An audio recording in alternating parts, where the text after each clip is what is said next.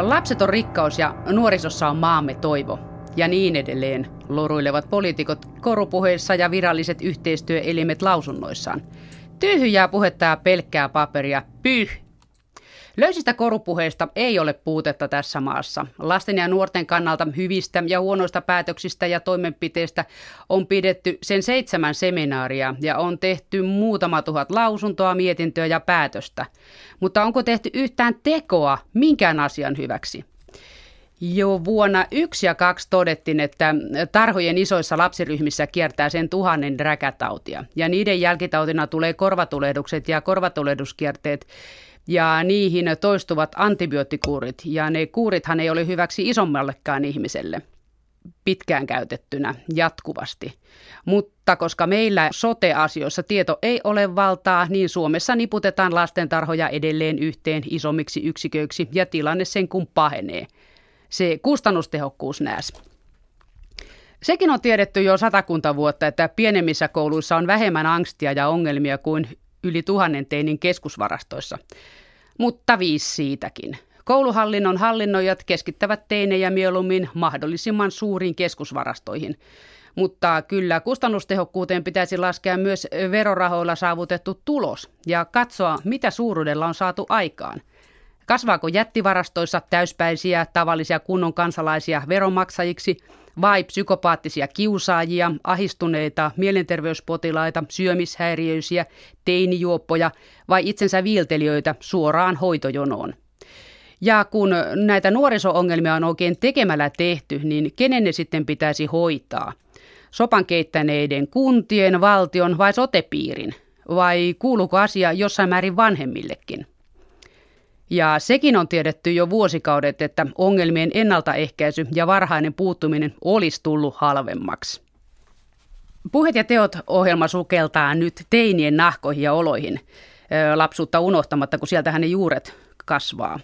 Radio Suomen studiossa nuoruutta ja sen hurjuutta tutkaillaan tohtorisvoimi, muut on tohtareita paitsi minä. Dosentti Matti Rimpelä tulee Tampereen yliopistosta. Päivää ja tervetuloa. Kiitos. Ja opiskelijaterveydenhuollon ylilääkäri Elina Hermansson tulee Helsingin kaupungin koululaisosastolta. Kiitos. Ja tämä äänetarkkailusta huolehtii Raimo Uturinen ja minä olen Leena Mattila. Ja jos me aloitetaan tämä nuoren kehityksen ihmettely siitä helposta tapauksesta. Kaikki menee niin kuin pitääkin.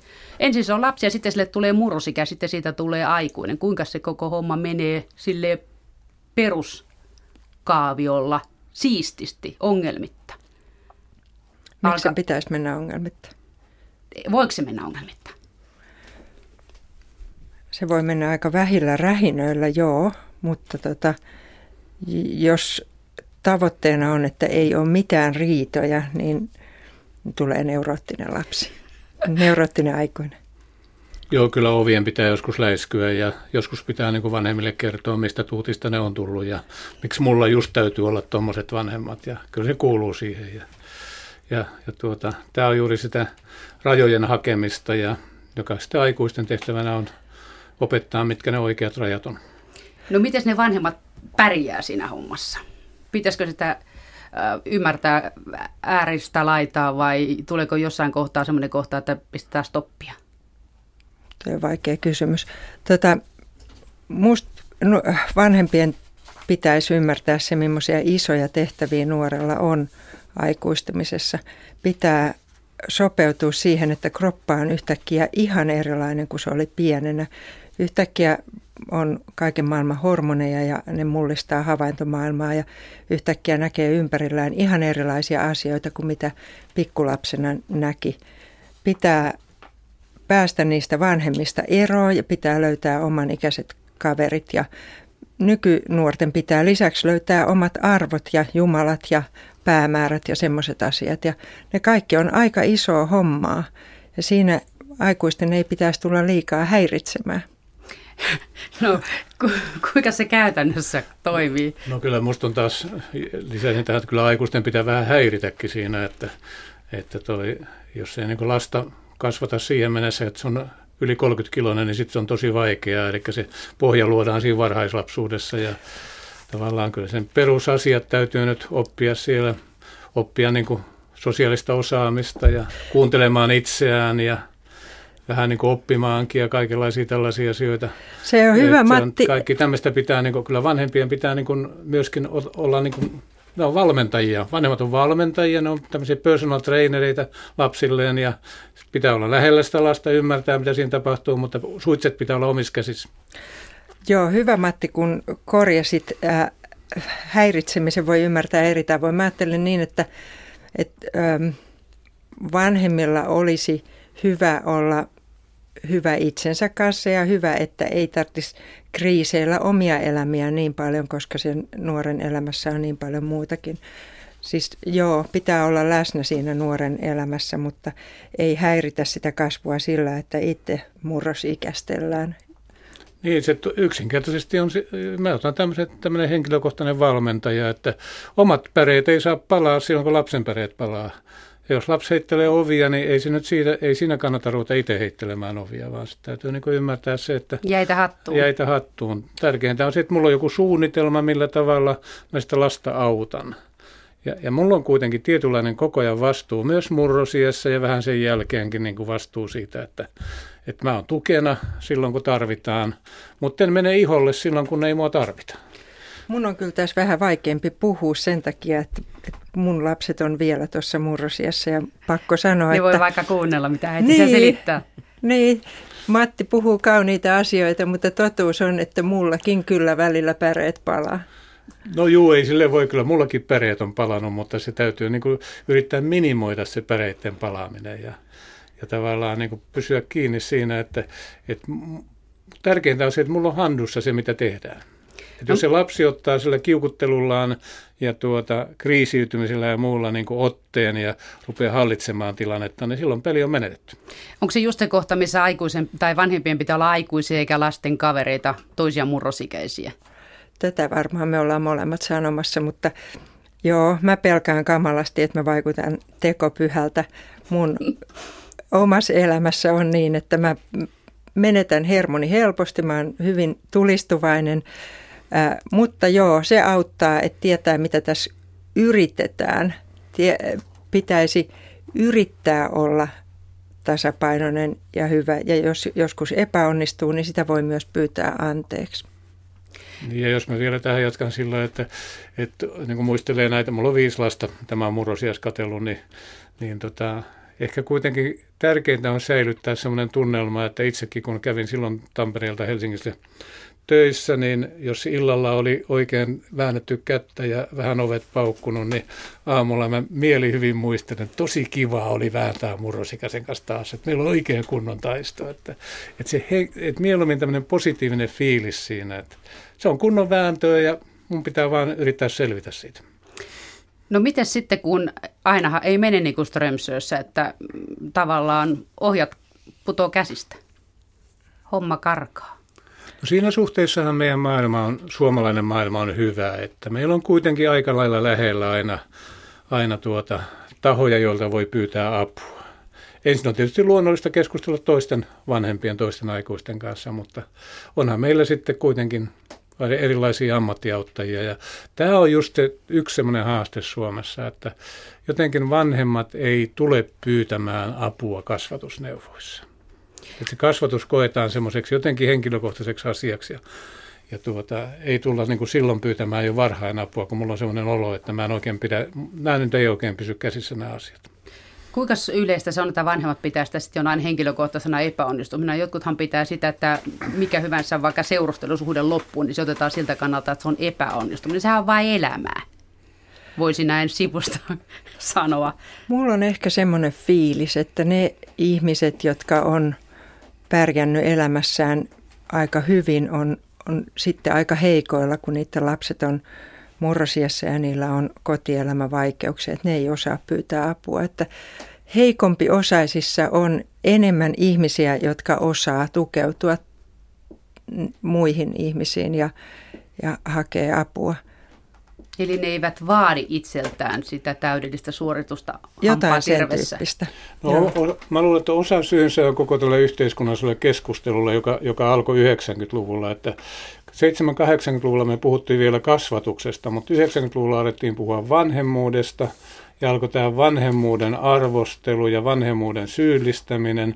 Ja nämä kaksi sanaa, vanhemmuus ja välittäminen, että on nostettu ikään kuin vanhemmuus ja välittäminen olisi ratkaisuja, niin se, se heti kun tulee sitten semmoinen olo, että mä en oikein selviä tässä lasten kasvatuksessa, niin se menee heti siihen, että enkö minä mukamassa välitä mun lapsistani. Kun välittäminenhän ei ole se ydinasia, vaan se on osaaminen ja jaksaminen. En mä ole tavannut sellaisia vanhempia, jotka ei välittäisi lapsistaan. Mutta mä oon tavannut aika paljon vanhempia, jotka ei osaa tai ei jaksa. Ja mun mielestäni tämä välittämispuhe, jota on niin pääministeriä myöten harrastettu, niin se on suuri virhe. Meidän puhus, pitäisi puhua osaamisesta ja jaksamisesta. Niin se on vain osa se välittäminen. Eikä välittäminen ole edes tär- välttämätöntä. Mä Esimerkiksi ihan... opettajan ei pidä, jos mä olen vastaanottotyössä joskus aikanaan, kun sitä tein, niin sinne tuli vastaanotolle päivystystä aika paljon tein, niin dekuja, jotka oksensi ja haisi mille tahansa, niin en mä niistä välittänyt, mutta ammattitaitoisesti mä pyrin ne hoitamaan. Haavat neuvottiin ja luut paikattiin. Ja tämä on juuri se olennaista, tämä osaaminen ja jaksaminen. Ei välittää tarvitse välttämättä. Elina Hermansson. Mä oon siinä ihan samaa mieltä, että tuo jaksaminen on, on semmoinen tärkeä kysymys nykyvanhemmilla. On niin paljon paineita, ihan samalla lailla kuin nuorilla on valtavasti eri suuntaan meneviä paineita. Mutta tuossa osaamisesta niin kun, se, mitä mä pelkään, että tämä tulkitaan äm, niin, että minä en osaa riittävästi menen lääkäriltä kysymään neuvoja tähän kasvatukseen. Et kyllä toisaalta vanhemmat osaa aika paljon, jos ne jaksaa – ja jos ne ää, pysä, luottaa itseensä ja luottaa vaistoihinsa ja luottaa siihen, että he tuntee kuitenkin lapsensa paremmin kuin kukaan muu. Kuinka Tässä paljon... suhteessa mä uskallan olla eri mieltä sillä tavalla, että kasvatuksesta ja lapsen kehityksestä on tullut valtavan paljon uutta tietoa. Ja meillä on ihan, että meillä on vähän kasvatus on samanlaista, jos sanoisin niin kuin golfin pelaaminenkin, että totta kai, vaikkei nyt paljon harjoittelisi ja muuta, niin kyllähän se pallo aina jonnekin lentää. Mutta jos on niin hyvä tuki, hyvää opetusta, niin se tulee nautinnon esimerkiksi paremmaksi peli. Ja samaten meillä on paljon tutkimustietoa, että jos lapsella on esimerkiksi temperamentissa, käytöksessä, tunneelämässä, vuorovaikutuksessa vaikeuksia, niin minkälaisella kasvatuskumppanuudella näitä asioita hoidetaan. Ja tähän kasvatusosaaminen meillä on nyt jäänyt käyttämättä. Luotetaan liian paljon siihen, että kyllä luonto tikanpojan puuhun vetää ja vanhemmuus opitaan, jos niin halutaan. Mm, me ehkä puhutaan vähän eri asiasta. Ää, mä en usko pikaneuvoihin. Voi olla, että tai tosi moni vanhempi hyötyisi siitä, että heillä olisi ihan vaikka säännöllisiä tämmöisiä coachaustunteja jonkun kasvatusosaajan kanssa, jossa voisi ventiloida niitä pulmatilanteita sun muuta. Mutta semmoisia pikaneuvoja ja, ja ylipäätään neuvoja ei tarvita. Kuinka paljon nykyään niin kuin vanhemmilla olisi keskinäistä tuommoista ajatusten vaihtoa siitä, että miten te selvisitte tästä murrosiasta tai milloin mistäkin uhmaijasta? Että onko se tuttava piirissä, kun kuitenkin ne on suunnilleen samanikäisillä lapsilla on suunnilleen samanikäisiä vanhempia. Niin luulisin, että olisi jotain keskusteltavaakin keskenään näistä lastenkasvatusaiheista myös. Mulla on semmoinen pelko, että Suomi on jakautumassa kahtia. On ihmisiä, jotka ihan valtavasti keskustelee ja pohtii ja ongelmoi ja, ja, ja tota, takuulla niin kun panostaa tähän vanhemmuuteen tosi paljon. Ja sitten on paljon ihmisiä, jotka sanoo pyhpä piutpaut. Tämä puhe kasvatuksesta on todella sillä jännää, että jos mennään 70-luvulle, siis tuonne 1970-luvulle, vaikka Mannerheimin lastensuojeluliiton lapsipoliittinen ohjelma vuodelta 1974 tai YK lasten oikeuksien komitean mietintö vuodelta 1979, niin siellä puhutaan hirveän paljon kotikasvatuksen tuesta ja perhekasvatuksesta ja siitä, että ammattilaisilla on velvollisuus jatkuvasti tukea kasvatusta ja vanhemmilla on oikeus saada kasvatustukea, mutta tämä keskustelu katosi 90-luvulla. Ja tavallaan ammattilaiset vetäytyi kasvatuksen vastuusta ja rupesi syyttämään vanhemmuuden heikkoudesta ja katoamisesta. Ja mä väittäisin, että tämä muutos on yksi syy siihen, miksi meillä on niin paljon haasteita tällä hetkellä. Siis tämmöinen vanhemmuuden kotikasvatuksen tuki, niin se on heikentynyt ja, ja ammattilaiset on ruvennut terapioimaan ongelmia. Onko tässä nykysysteemissä se vika, että mikä hyvänsä ongelma, niin se puututaan sitten aina niin kuin viisi vuotta liian myöhään. Se on jo räjähtänyt käsiin, että sitten ollaan poliisin kanssa tekemisissä tai mm, ollaan niin jo, jos on joku terveysongelma, niin ollaan jo suunnilleen kroonikkovaiheessa ennen kuin siihen puututaan. Tai ennen kuin saa apua. Monesti on että joku ihminen hakee apua, mutta sitähän ei löydy, kun sä olet liian terve toistaiseksi. Tämä ongelmat on liian pieniä tässä vaiheessa. Elina Hermansson, sä olet siellä kouluterveyden ylilääkärinä. Miltä se näyttää sieltä ö, Kukkulan laelta, se koulumaailmakin? Mm. Mä olen siis siirtynyt tuohon hommaan ihan muutama kuukausi sitten ja siihen kesä- tai toukokuuhun asti olin nuorisolääkärinä hoitamassa nuoria ja heidän vanhempiaan. Ää, joo, kai se on inhimillistä, että, että siinä vaiheessa kun ongelma ei ole vielä raflaava, niin siihen ei panosteta. E, en oikein, tai päivittäin yritän miettiä, miten me saataisiin enemmän voimia tekemään sitä ennaltaehkäisyä. Se on tavattoman helppoa, se on yksinkertaista. Me on tiedetty se kymmeniä vuosia, mutta kun meille vaan tapahtui se tuossa 1980-luvulla, että, että silloin me opittiin antaa nimiä näiden lasten ongelmille.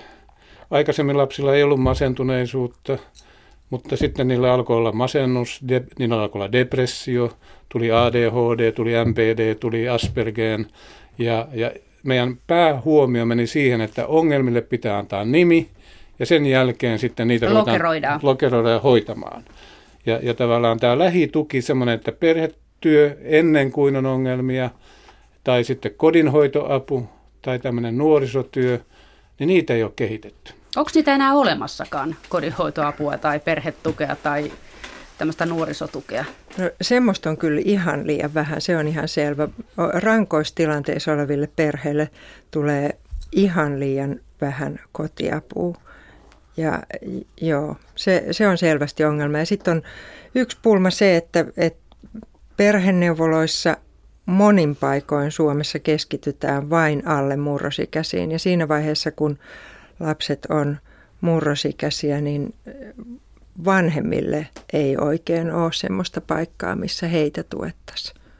Nuorille on kyllä monenlaisia paikkoja, mutta ne on sitten taas niinku semmoinen sekava viidakko, että minäkin viisikymppisenä ja aika kokeneena tällä alan ihmisenä pyörittelen silmiä, että onko tollasta ja tällaistakin palvelua.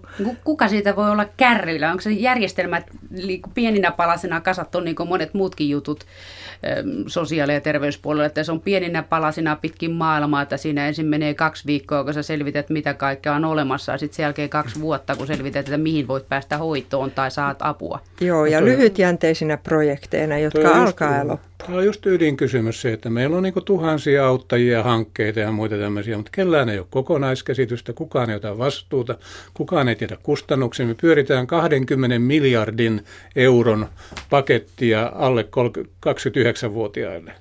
Ja kukaan ei hallitse kokonaisuutta.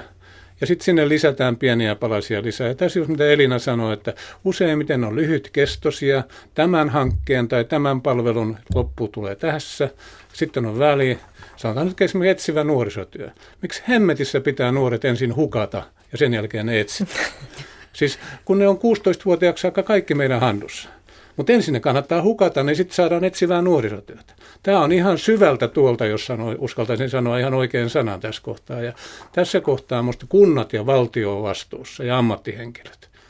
Mutta me on rakennettu niin tolkuttoman monimutkainen järjestelmä, että kyllä sitä on hirveän vaikea niin kuin saada enää kasaa.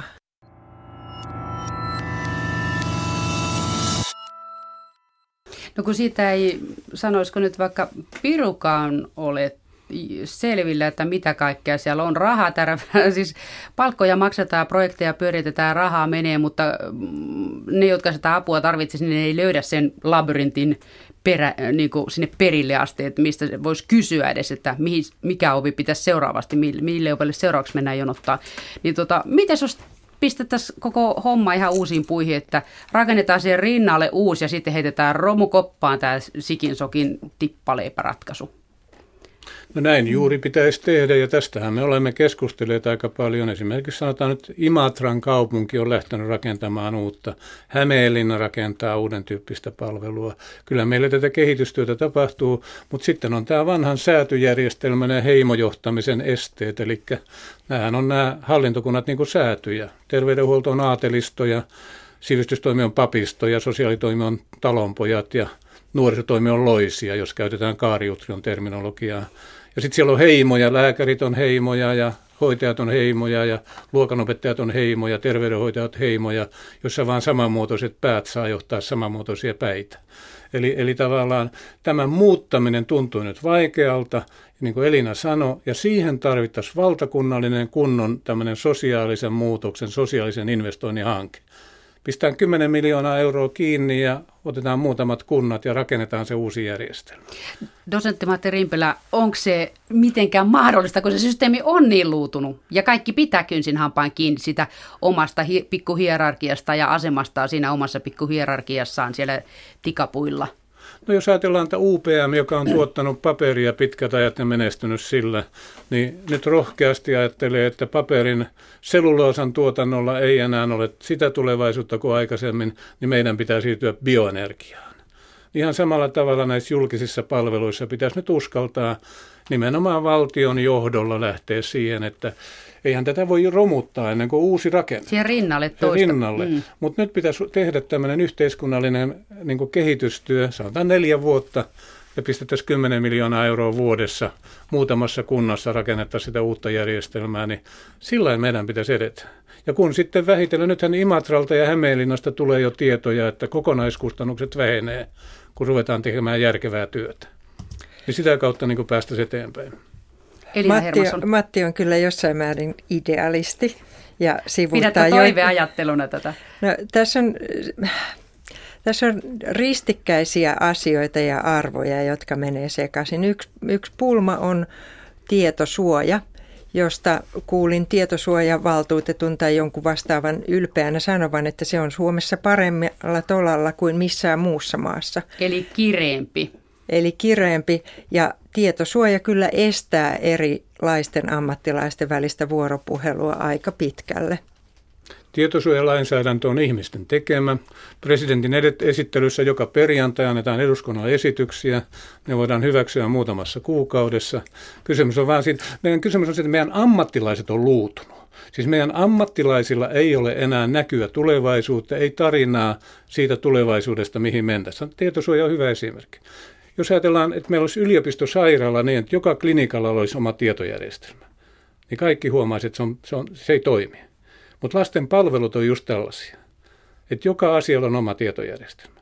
Ei siihen tarvita kuin muutama kuukausi, kun lainsäädäntö muutetaan niin, että meillä olisi neuvola, varhaiskasvatus, perusopetus, oppilashuolto, nuorisotyö, vain yksi järjestelmä, yksi asiakastietojärjestelmä.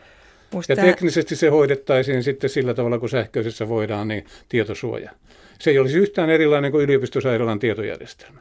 Mutta lapset ei ole kiinnostanut meitä niin paljon, että me tehtäisiin lapsille samanlainen, mitä me aikuiset vaaditaan. Tähän tarvitaan kyllä ensin arvokeskustelua, että halutaanko. Kyllä äm, aika monet on palavasti sitä mieltä, että on hienoa, että kuraattori tekee henkilökohtaisia muistiinpanoja, joita ei edes toinen kuraattori pääse lukemaan. Saati, että, että ne kuraattorin ää, tiedot menis lääkärille tai terveydenhoitajalle – ei se ole ihan yksiselitteistä, että kaikki haluaa kaikkien tietojen leviävän ammattilaisten keskuudessa. Nämä ei ole ihan noin yksinkertaisesti vaan säädettävissä laki. Ensimmäinen pitää päästä yksimielisyyteen siitä, mitä siinä laissa pitäisi olla. No, mutta esimerkiksi sama henkilö, joka arvioi näin, niin hyväksyy yliopistosairaalassa, että ortopedi voi lukea sen, mitä sisätautilääkäri kirjoittaa koska on minusta kysymys. Minä aikuinen haluan hyvää hoitoa ja siihen kuuluu se, että ammattilaiset tekee yhteistyötä. Niin miksi minä sitten sallisi yhtä hyvää hoitoa lapselleni? Tämä arvokeskustelu on vähän siinä, että, että ne keskustelijat, esimerkiksi ammattilaiset, menee tämmöiseen niin kuin jollakin tavalla, niin kuin, että lapsista ei kannata huolehtia yhtä hyvin kuin aikuisista. Mä olen siinä kyllä ihan samaa mieltä samalla puolella tässä, että meidän tietosuoja on liian kova ja joo, kannatan myös sitä, että, että kuraattorin ja lääkärin pitäisi saada keskustella yhdessä Niin, koska harvoilla ihmisillä hän on yksi ainoa ongelma. Joo, mutta tota, ei, silti mä tiedostan, että ei tämä ihan näin yksiselitteistä on, ole. On myös sellaisia tilanteita, joissa, joissa tota, ihmiset haluavat pitää nämä asiat vain tämän henkilön eikä kaikkien henkilökunnan tietona. Mutta eikö siinäkin voisi olla joku semmoinen järjenkäytön vara, että olisi niin kuin, että tietyissä rajoissa järjenkäyttö on sallittua, jopa suotava, että sehän, sitä ihmistä, joka siellä järjestelmässä nyt pyörii, sitä flipperikuulaa, niin sitähän siellä pitäisi hoitaa tai auttaa tai jelpata, eikä sille, että siellä niinku raja, raja, siis kauheasti rajoja, lokeroita ja niin korkeat aidat niiden lokeroiden välissä, että ei varmasti näe toiselle puolelle. No ihan käytännössä voitaisiin kyllä tehdä semmoinen päätös, että ää, ammattilaiset saa puhua lähtökohtaisesti keskenään, ellei sitä ole kielletty mutta nykyisin pitää pyytää erikseen lupa, että saadaan keskustella. Kyllä ydinkysymys on siitä, että onko se arvo se, että lapsi, perhe, nuori kohdataan kokonaisuutena. Tämä on se arvokeskustelun ydinasia. Jos lähdetään siitä, että lasta, perhettä ja nuorta, heidät kohdataan kokonaisuutena ja heidät, niin heitä e, tavallaan myöskin tietoja käsitellään sitä, sen vaativalla tavalla, niin silloin ei voi tehdä tämmöistä hajautettua järjestelmää. Mutta kun meillä on ollut se tavallaan se perinne, että me ei ole oikein lapsesta ja nuoresta ja perheestä välitetty, vaan tärkeämpää on ollut järjestelmän ja ammattilaisten etu. Eli pitää olla lastensuojelun ja sosiaalityöntekijän etu. Pitää olla kouluterveydenhuollon ja lääkärin ja hoitajan etu. Ja näin päin pois. Perusopetuksen etu, neuvolan etu. Me on kehitetty järjestelmiä, ne on ollut paljon tärkeämpiä kuin lasten ja nuorten kohtaaminen kokonaisuutena. Tätä minusta arvokeskustelussa pitäisi käydä ja ammattilaisten pitäisi nyt vähitellen ymmärtää, että ei tämmöllä hajautetulla. Tämä on niin keskiaikainen Saksa, jossa joka kukkulan päällä on oma linnakeille ja taistellaan keskenään. Se on aika on mennyt. Pitäisi laittaa palikat yhteen, pelata joukkuepeliä lasten ja perheiden hyväksi. Se, mitä, se, mitä ähm, Matti käytännössä tarkoittaa, mä annan esimerkin, on, on se, että on kouluja, joissa rehtori ei halua luovuttaa omia arkistojaan kouluterveydenhuollolle ja sanoo, ettei hänellä ole lain mukaan oikeuttakaan. Ja saattaa jopa olla niin, ettei hänellä ole lain mukaan oikeutta luovuttaa niitä tietoja, koska laki sanoo jotain sen tapasta kuin, että, että niitä tietoja saa luovuttaa vaan, jos kyseessä on niin kuin, koulutukseen liittyvä asia – ja, ja rehtorin arkistoissa saattaa olla lapsesta semmoisia erikoissairaanhoidosta tulleita epikriisejä, joita todellakin tarvittaisiin sinne kouluterveydenhuollon puolelle. Mutta ne ei liity välittömästi koulu, kouluopetuksen järjestämiseen, jolloin niitä niin kun jonkun tulkinnan mukaan ei saa antaa rehtorilta lääkärille. Eteenpäin, vaikka se olisi sen lapsen etu. Se olisi selkeästi se lapsen etu. Eli tyhmä rehtori saa haitata lapsia, aiheuttaa lapsille vahinkoa. Nyt, täs... ja, ja laki, laki tukee tätä tyhmää rehtoria. Ja lapset on varmaan monesti samaa mieltä, niin, mutta rehtori haittaa heidän elämäänsä. Lainkuulijainen rehtori. No ei, se on hänen oma tulkintansa, koska mäkin olen tietosuojavaltuutetun kanssa monta kertaa keskustellut näistä asioista vuosien mittaan. Ja mulla on sellainen käsitys, että tietosuoja ei estä asian hoitamiseksi välttämättömien tietojen välittämistä. Hmm. Se koskee liike-elämää, se koskee palveluja. Ja tässä suhteessa niin kuin meillä julkisella sektorilla on luotu tämmöinen niin kuin hyvin niin kuin tiukka rajajärjestelmä, joka, jota paljon joustavammin tehdään yksityisellä puolella. Ajatelkaa nyt, että jos mä menen ostamaan nyt, kun mä menen tästä Kyrööni salesta, vaikka sixpackin sieltä ja vilautan korttia, niin, niin se tieto kyllä menee jonnekin Helsinkiin. Eli tavallaan mun mielestäni tässä on ihmiset on tehnyt tämän järjestelmän, se on muutettavissa kun halutaan, mutta nyt ammattilaiset, Elinakin käyttää tässä suurimman ajasta puolustellakseen sitä, että, että en mä voi tehdä mitään, kun tämä on tämmöinen tämä järjestelmä. Ei tällä tavalla Suomeen rakenneta. Matti yrittää provosoida. Mä yritän vaan tehdä ää, kuulijoille selkeäksi, mitä sä tarkoitat käytännön tasolla, kun sä puhut niin ylevillä termeillä ja kylläkin iskevästi. No sitten jos ajatellaan sitä, että mikä, miss, mitä ne, miten ne nuorten ongelmat sitten siellä koulussa tai missä hyvänsä kylillä, kaupungeilla, toreilla ilmenee, että minkä takia ne sitten häiriköi? Ja, onko se, ja sitten tekee kaiken maailman älyttömiä tempauksia, missä, mitkä voi sattua ja niissä voi mennä terveys tai henki, niin kuinka, se, kuinka ne hormonit voi sen järjen viedä päästä niin pahasti? Vai mistä se johtuu, että pää ei oikein toimi normaalisti, että ne joutuu kaiken maailman selkkauksiin. Elina Hermansson. En mä usko, että hormonit aiheuttaa tuollaista, mutta tota, mä oon tässä joutunut miettimään, että mistä tulivat ne mun potilaani tai asiakkaani silloin, kun mä olin nuorisolääkärinä kirkkonummella töissä. Ja mulla on tällä hetkellä semmoinen ajatus, että, että on kolme tarvetta, jota moni nuori, niin kuin, jotka on niin kuin kriittisiä tarpeita nuorelle. Yksi on rakkaus, rakastetuksi tuleminen, jonkun yhden aikuisen rakkaus. Toinen on tarpeellisuuden tunne. Tarttis tuntea olevansa tarvittu.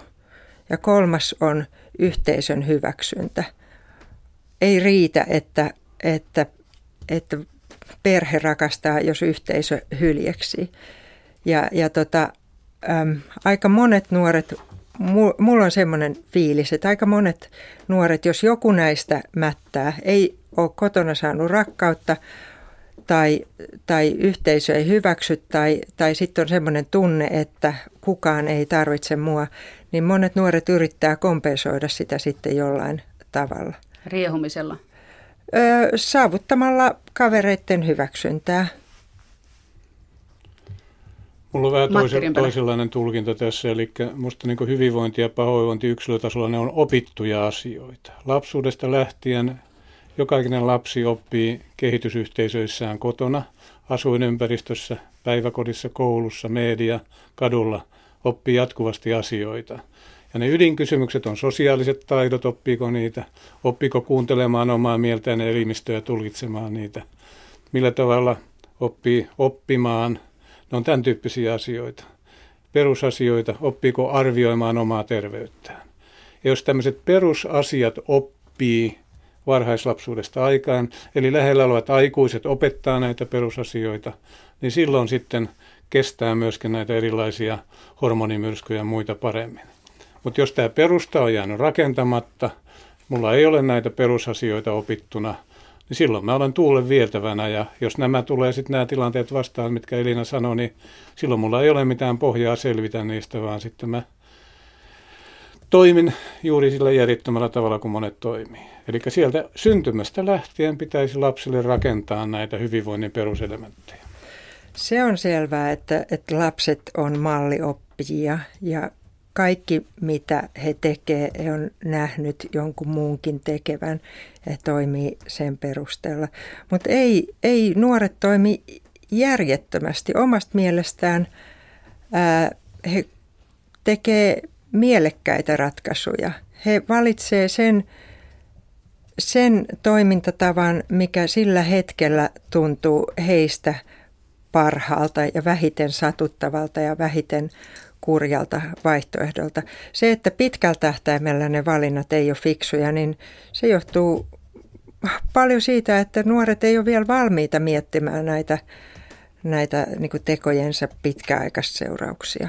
Eli se valta näyttämisen vimma, niin se tavallaan on niin kuin pyrkimys kaveriporukan silmissä nostaa omaa asemaansa tai suosiotaan, että se tuntuu järkevältä siinä tilanteessa, vaikka sitten saisikin sähköiskun tai nilkkany räjähtäisi tai sääriluu katkeaisi. Näin mä kyllä sen tulkitsen. Toki sitten on niinku erikseen tämmöiset tunnekuohut, jos se nyt tekee ihan vain tunnekuohussa jotain hölmöyksiä, mutta... Mut mutta mä edelleenkin palaisin nyt siihen, että, että tuota, kaikki tämä rakentuu sille, sanotaan 2, 3, 14 vuoden aikaisemmalle toiminnalle, sieltä varhaislapsuudesta lähtien. Jos lapselle esimerkiksi kasvaa sosiaalista osaamista, vuorovaikutustaitoa, pettymysten sietämistä, tällaisia vuorovaikutukseen liittyviä elementtejä. Jos hän niin osaa kuunnella itseään ja elimistöään, oppii oppimaan ja muita tämmöisiä, niin kyllä sitten nämä tunnekuohut ja äkilliset tilanteet, ne selvitetään kevyemmin. Eli sieltä alusta lähtien meidän pitäisi niin tietoisesti pyrkiä tukemaan lapsen kasvua näissä perusasioissa ja erityisesti tukea silloin sitten, kun niissä on haasteita. On temperamentiltaan erilaisia lapsia, on vammaisia lapsia, sairaita lapsia. Niin silloin varsinkin pitäisi tietoisesti tukea, että ne elämän perusasiat rakentuu. Niin, pohjat pitää olla kunnossa, niin kestää maailman myrskyissä. Mä haluaisin sanoa, että nykynuoret voi kyllä paremmin kuin koskaan aikaisemmin, että se porukka, josta me puhutaan ongelmanuorina, on sittenkin niin kuin pieni osuus näistä nuorista. Tosi monet voi tosi hyvin, mutta ne on uudenlaisia ryhmiä, jotka ei voi niin hyvin. Matti sanoi, että on tärkeää oppia sosiaalisuutta, mutta ei kaikki opi sitä ihan yhtä hyvin kuin toiset. Kaikki ei opi verbalisoimaan pulmiaan ihan yhtä hyvin kuin toiset. Ja nämä tämmöiset niin kuin, mm, puheilmaisun taidot on nykyisin valtavasti tärkeämpiä kuin aikaisemmin, jolloin oli enemmän suorittavia töitä. Sosiaalinen kömpelyys tai ketteryys on myös hyvin, hyvin ratkaisevaa nykyisin. Ja ihmisille, jotka ei ole niin sosiaalisesti ketteriä, niin on vähemmän elintilaa. Mutta se, se on hyvin yksinkertaisesti sillä tavalla, että meillä tutkimustieto koko ajan liittyy, lisääntyy tästä lapsen sosiaalisen osaamisen, sosiaalisen kompetenssin kehityksestä. Jo nyt me tiedetään, että se jakaantuu kahteen komponenttiin, että on tämmöinen peritty komponentti, jota voi kutsua haluksi, ja sitten on kyky, joka on opittu komponentti. Ja nyt kun me seurataan pienen lapsen kehitystä, jos näyttää siltä sitten, että hänen kykynsä, sosiaalinen kompetenssissa, osaamisensa, siinä kehityksessä on haasteita, niin me tiedetään jo aika tavalla, miten tukea tämän lapsen kehitystä. Tämä on juuri sitä kasvatuskumppanuuden, kasvatuksen ammattitaitoa, mitä nyt meidän ammattilaisten pitäisi tehdä. Eli siinä vaiheessa joko havaitaan, että lapsi on hitaasti kehittyvä tai hänellä on erityisiä pulmia, niin me voitaisiin tukea sitä kehitystä, eikä odottaa, että se tulee näkyviin sitten ongelmana, jolle annetaan nimi. Siis nämä on kaikkien lasten sosiaalinen osaaminen on lähellä olevien ihmisten tuotetta. Ja silloin lähellä olevat ihmiset, heidän pitäisi kantaa vastuuta siitä, myös ammattilaiset, että tämä tuote on niissä olosuhteissa paras mahdollinen. Elina Hermansson. Mulla on hampaankolossa hiukan se mitä sä Matti sanoit näitä diagnooseja vastaan.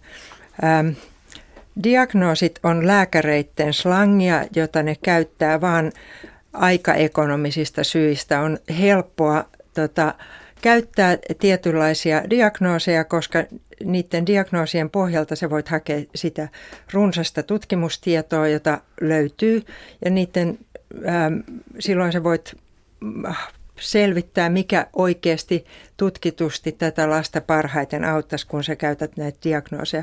Mutta diagnooseja ei tarvi kansa eikä ihmiset, vaan lääkärit. Maallikot siis. Maallikot. Joo. Ainoastaan lääkärit tarvitsee. Ja, ja tota, lääkäreiden kautta monia todella fiksuja ja hyviä konsteja auttaa esimerkiksi näitä, näitä tota, kielellisistä erityisvaikeuksista kärsiviä tai, tai näitä sosiaalisesti kömpelöitä, joille se annoit äsken jo tässä alkuvaiheessa jonkun nimen. Mut jos Mutta tässä... Jos niin. tämä, sillä, että kysymys ei ole vain lääkäreiden diagnoosissa, vaan me ollaan siirrytty sellaiseen vaiheeseen, että saadakseen tukea ihmisillä täytyy olla ammattilaisten määrittelemä ongelma. Lastensuojeluammattilaisen, opettajan, jonkun muun määrittelemä ongelma. Ja juuri tämä ongelman määrittelystä on nyt myöskin tullut este siihen, että jos ei sulla ole – esimerkiksi lastensuojeluihmisten määrit, jos ei sulla ole ongelmaa, niin sä et saa tukea. Eli pitää esimerkiksi tehdä lastensuojeluilmoitus, jotta saisi perhetyötä. Ja tämä on se meidän pulma tällä hetkellä, että, että nämä ongelman määrittelyt alkaa hallita maailmaa. Lääketieteessä on sitten oma ongelmansa se, että eihän masennus niin kuin lääkkeen puutteesta johde. Että lääketiede on kuitenkin kehittynyt siihen, että yhä enemmän, että jokaiselle diagnoosille on kemiallinen vastaus, joka otetaan pilleripurkista. Ja tämä on nyt lasten kannalta erityinen ongelma tällä hetkellä. Kasvava osa lapsista kuvitellaan, että niiden ongelmat johtuu lääkkeiden puutteesta. Suomessa äärimmäisen harvat lapset syö masennuslääkkeitä. Masennuslääkkeiden syöminen on viisinkertaistunut kymmenessä vuodessa, 20 vuodessa, 90-luvun puolivälin jälkeen. Mut jos mennään... Ja masennus on pysynyt ennallaan, se ei ole lisääntynyt.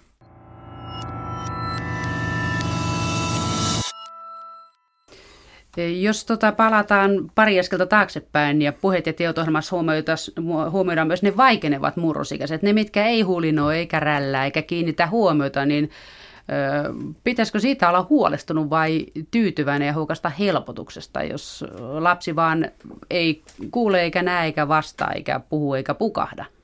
Ilman on... muuta ja myös niistä, jotka on tosi myötäkarvaan eikä koskaan aiheuta minkäänlaista riitaa.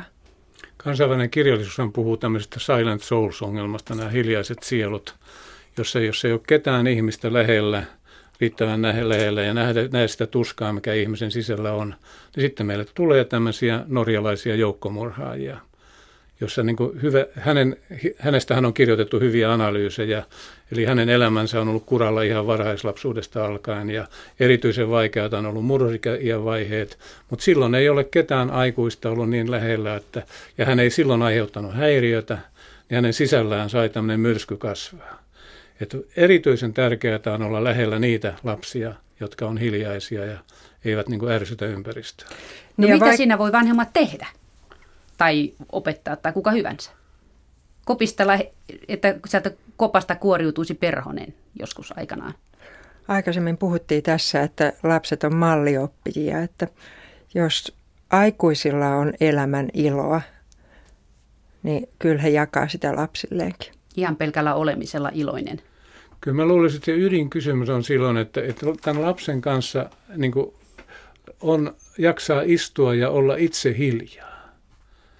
Että siis semmoinen hiljainen lapsi, jonka sisällä on niin huolia, niin ydinkysymys on se, että aikuiset ei jaksa odottaa ja kuunnella lasta. Ei ammattiaikuiset, ei vanhemmat. Kun se lapsi ei häiritse, niin se on sillä tavalla, sillä tavalla niin kuin, ei häneltä tarvitse kuunnella. Ja, ja kyllä sitten ihan olennaista on se, että näitä ei sivuuteta näin ohi mennä, esimerkiksi kouluterveydenhuollon terveystarkastuksissa tai tällaisissa, vaan pysähdytään miettimään, että onko tässä kaikki todella ok. Niin, että siinä voisi vaikka lähteä kävelylenkille tai ongelle tai jotain muuta vastaavaa, missä ei tarvitse puhua mitään ja odottaa, että se murrosikäinen sitten sanoo, jos sillä on jotain sanottavaa. Juuri tähän me tarvitaan koulun nuorisotyöntekijöitä. Siis koulun sisällä tulisi ainakin kymmenestä, siis kymmenvuotiaasta tuolta viidestä luokasta eteenpäin olla nuorisotyöntekijöitä, jotka pyörii siellä niiden lasten kanssa. Ja tavallaan nuorisotyöntekijöillä olisi kyky saada näitä luottamuksellisia suhteita, ei tavata vastaanottohuoneessa, vaan siinä normaalissa toiminnassa. Ja, ja silloin tavallaan voisi syntyä sellaisia tilanteita sitten, että nuorisotyöntekijä aistii ja voi kääntää sitten aikuisten kielelle sen, mitä se lasten elämässä on. Mä olen samaa ja eri mieltä. Mä olen samaa mieltä siitä, että meillä pitää olla aikaa ja kärsivällisyyttä myös hitaammille temperamenteille ja, ja yhdessä olemista tarvitaan enemmän kuin loputonta puhumista ja ongelmien ratkomista. Mutta mun mielestä ei ole olennaista, että mikä on ammattilaisen ammattinimike. Olisi tosi hyvä, jos kuka tahansa, joka ää, näkee toista ihmistä kaipaavan lapsen, nuoren tai aikuisen, pystyisi pysähtymään, unohtamaan kello ja omat kiireensä. Mutta se ei ole mahdollista. Ja sen toinen asia on sitten se, että ammattilaisten ongelmana on se, että ne on oppinut tämmöisen vastaanottokuulustelutyyppisen työ, työskentelyn. Ne ei ole oppinut sellaista työskentelyä, jossa niin se ihminen otetaan ihmisenä. Ja sen takia juuri esimerkiksi otetaan nämä 10-15-vuotiaat, niin nuorisotyöntekijöiden koulutus on toisenlainen. He eivät tule siihen holhoamaan, he eivät määrää, heillä ei ole valtaa. Se olennainen kysymys on se, että ammattilaisilla on aina valtaa lasten suhteen, mutta sillä nuorisotyöntekijällä ei ole valtaa lapsen suhteen. Ja sillä tavalla hänen mahdollisuutensa päästä lähelle lasta ovat paremmat. Me tarvitaan tämmöisiä organisatorisia uudistuksia. Me ei tarvita lisää koulukuraattoreita, me ei tarvita lisää psykologeita, ei mielenterveystyöntekijöitä, ehkä lääkäreitä jonkin verran kouluun, mutta me tarvitaan sinne nuorisotyöntekijöitä ja perhetyöntekijöitä. Alakoulun perhetyöntekijöitä ja yläkoulun nuorisotyöntekijöitä. Ja sillä tavalla me saadaan sinne niin perheiden ja nuorten ja ammattilaisten väliin semmoinen kerros, joka ymmärtää niitä perheitä ja lapsia ja kohtaa ne kokonaisuutena? Mä uskallan kyllä sanoa, että mä, mulla on ehkä vähän tuoreempi kokemus siitä, mitä nykyiset ammattilaiset osaa ja minkälaisia ne on. Kyllä mulla on aivan ihania alaisia koululääkäreitä, jotka osaa muutakin kuin kuulustella ja osaavat kohdata nuoren hänen pulmissaan. Pulmana on vaan se tolkuton työpaine, mikä heillä on. Ö, on myös aivan ihania kuraattoreita ja psykologeja, joilla on oma, oma ammattitaitonsa. Ja musta on rikkaus ja hyvä juttu, että on näitä eri alojen ammattilaisia, enkä mä kyllä vaan olisi yhtään minkään yksittäisen ryhmän nimiin, että sitä vaan pitää lisätä. Kysymys ei ole siitä, etteikö ne ole ihania ja osaavia ammattilaisia, mutta miksi ajaa niin kuin tuota, tuota isolla katumaasturi Mersulla, kun sama asia voidaan hoitaa polkupyörällä. Kysymys on, ei, siinä ei tarvita kuraattorin, ei psykologin, ei lääkärin ammattitaitoa, kun pitää vain kohdata lapsia nuori, kuunnella häntä ja ohjata arkisissa asioissa. Ja tämä on juuri meidän ongelma nyt, että me ollaan niin kuin lähetty siitä, että nämä täytyy olla hirveän pitkälle koulutettuja ammattilaisia, jotka on punkkereissaan odottamassa sitten, että kun tällä lapsilla on riittävä iso ongelma, niin sitten hänet kyllä ihanasti kohdataan. Me ollaan pistetty tuhat miljoonaa, siis miljardi euroa näihin palveluihin viimeisen 15 vuoden aikana, ja tilanne ei näytä paranevan. Ja nyt meidän täytyy uskaltaa katsoa sitä lähellä lapsta, lähellä perhettä, minkälaista apua siellä tarvitaan. Ja se ensimmäinen apu ei ole lääkäri, ei kuraattori, ei psykologi, vaan se on perhetyöntekijä, nuorisotyöntekijä ja kodinhoitoapu. Tai opettaja tai valmentaja tai naapurin täti tai kuka tahansa on. Ystävällinen aikuinen. Niin, äh, mutta kyllä meillä on myös nuoria, jotka tarvitsee huippuammattilaisia ja paljon nuoria, jotka tarvitsee psykologin ammattitaitoa ja, ja moniammatillisia tiimejä ja, ja se on surullista, että he, heidän pulmansa on kasvanut niin isoiksi, mutta he on, nämä ihmiset on olemassa ja ne tarvitsee apua. Mikä se on se koululaisten tai siis nuorten tilanne nykyään, että kuinka hyvin tai huonosti ne voit olla, jos katsotaan puoli Suomea tai vaikka koko maa?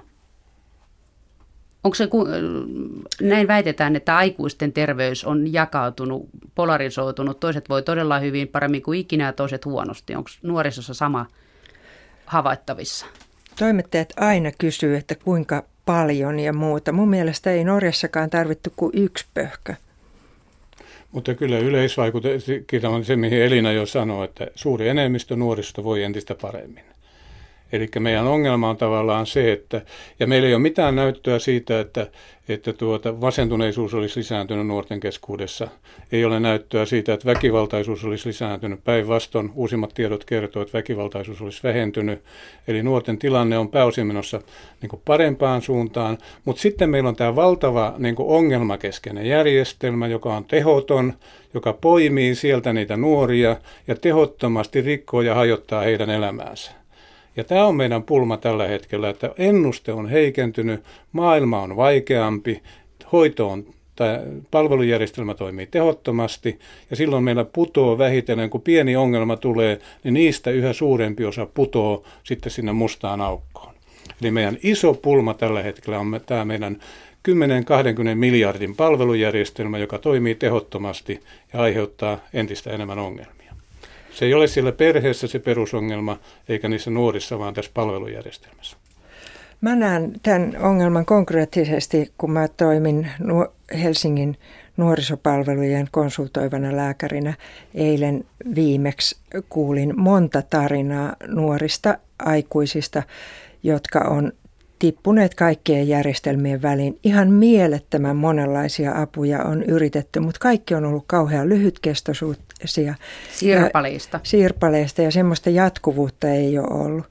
Kyllä yksi pulma musta on esimerkiksi se, että erikoissairaanhoito hoitaa hetken aikaa eikä sitten kauheasti välitä, että mitä sen, sen erikoissairaanhoitojakson jälkeen tapahtuu ja kuka seuraavaksi ottaa sen kopin. Jatkohoito puuttuu. Mutta juuri tähän me tarvitaan se systeeminen muutos, mistä me aikaisemmin puhuttiin, että me ei tarvita välttämättä lisää rahaa, mutta koko tämä palvelujärjestelmä pitää rakentaa uudelleen sillä tavalla, että ensisijaista on kohdata perhe, lapsi, nuori kokonaisuutena ja jatkumona. Ja että perheen ja lapsen nuoren lähellä on joku ammatti-ihminen silloin, kun haasteita tarvitaan, ja myös hän katsoo jatkuvasti ja suunnitelmallisesti asioita. Ja juuri tähän me tarvitaan näitä perhetyöntekijöitä ja nuorisotyöntekijöitä.